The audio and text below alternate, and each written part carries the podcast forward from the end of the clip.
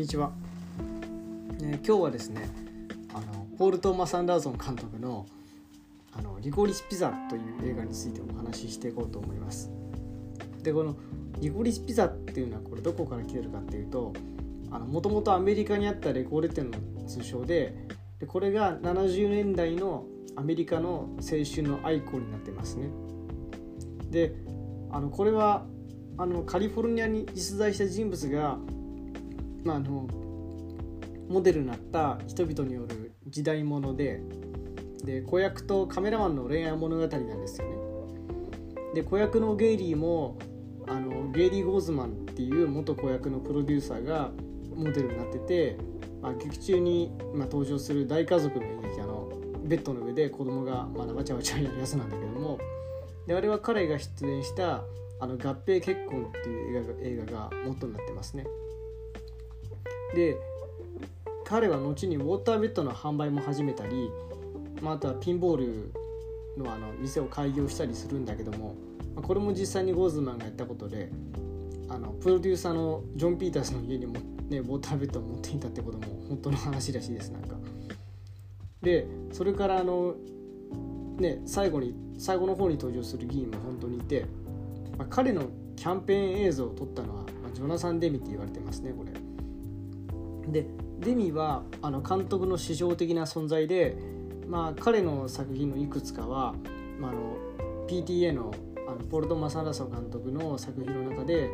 あのオマージュされてるんじゃないかなって僕はま見てて思いますね。で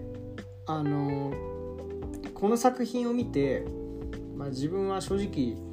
あのこの映画よりも「ブギーナイツ」とかの方が、ま、好きで、まあ、なんでかっていうとまあ、この映画にはあんま波の激しいストーリーライン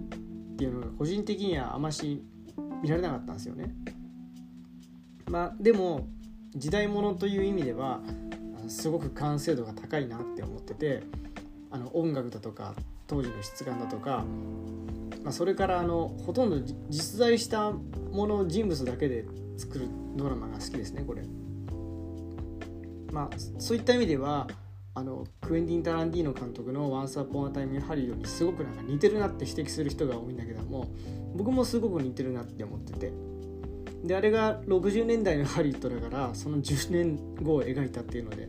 まあ本当奇遇だなって思うんだけども。まああとはあの彼の人脈で撮られた映画ってとこが注目で、まあ、例えばあのアラナの家族はあ本当に娘もお父さんも彼女の家族だったりだとか、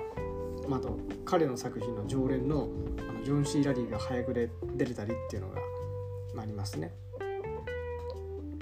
でまあそんな映画が「リコリス・ピザで」で監督はねちょっとあの本編の話から少しそれるんだけどもデミ以外にもあのロバート・アルトマン監督に強い影響を受けててでこの人はどんな人かっていうとあの風刺劇ばっか撮る人なんですよね。まあ、有名なんで言ったらあのマッシュとかナッシュビルっていう映画があってでマッシュではあの彼のパルムドールを撮ったんだけどもで撮り方はすごくあの自由で実験的なスタイルでアドリブが非常に多いって言われてますねこれ。でだからあのマッシュかなんかのあのインタビューで見たのがあのアルトマン監督はもう普通の撮り方しないからこの現場やめようかと思ったっていうあ確かマッシュですね。っていうあの、まあ、ドナルド・サザーランドのあのインタビューがあるんだけどまあでも徐々に 楽しくなっていったんだ。そういう現場がみたいな。っていう監督で。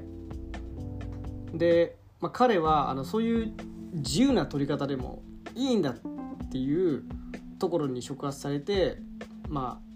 ポルト・マサンダーソンはその撮影スタイルが作られていったって、まあ、インタビューで言ってますね。であの僕は彼の作品ではあのザ・プレイヤーとかショートカッツが特に好きで、まあ、なかなか DVD を僕買わないんだけど映画の、まあ、家にナッシュビルとショートカッツは置いてあって、まあ、数少ない DVD なんでなんだけどもでポール・トーマス・アンダーソンはよく考えたら、まあ、彼のなんかフィルモグラフィーを追っていってる気がしますね。まあ、例えばあのハードエイトっていうあの、まあ、ギャンブルの映画は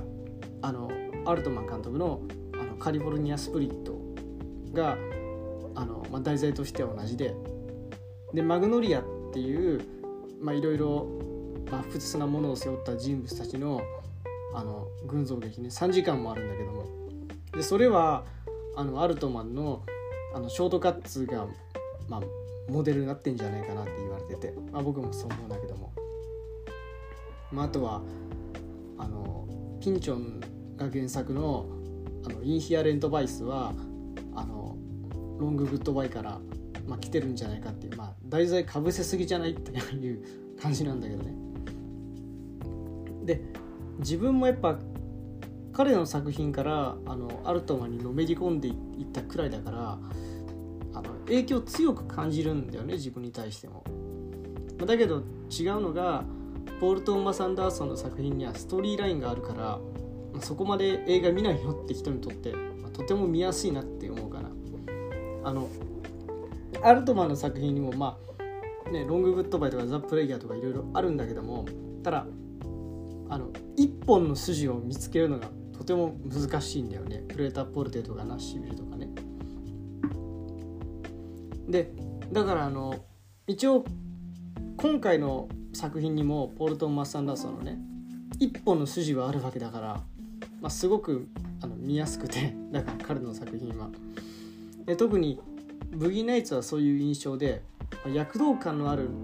長回しに引きつけるものすごく僕感じてて、まあ、特にオープニングがねあのブギーナイツっていうあのネオンからあの徐々にあのそのレストランに入っていくあの人々の長回しなんだけど、まあ、あれがいや僕はもうすごく印象残ってて、まあ、あとは急に来るかっていう演出がね爆竹だとかね。爆竹といえばあのディゴリスピザでも健在であのトイレの中であのゲイリーがいるんだけども急に爆竹が爆発してっていうオープニングなんだけどもね、まあ、あとは急になんか警察が来て殺人犯と間違われて逮捕されるシーンとかあのガソリンスタンドで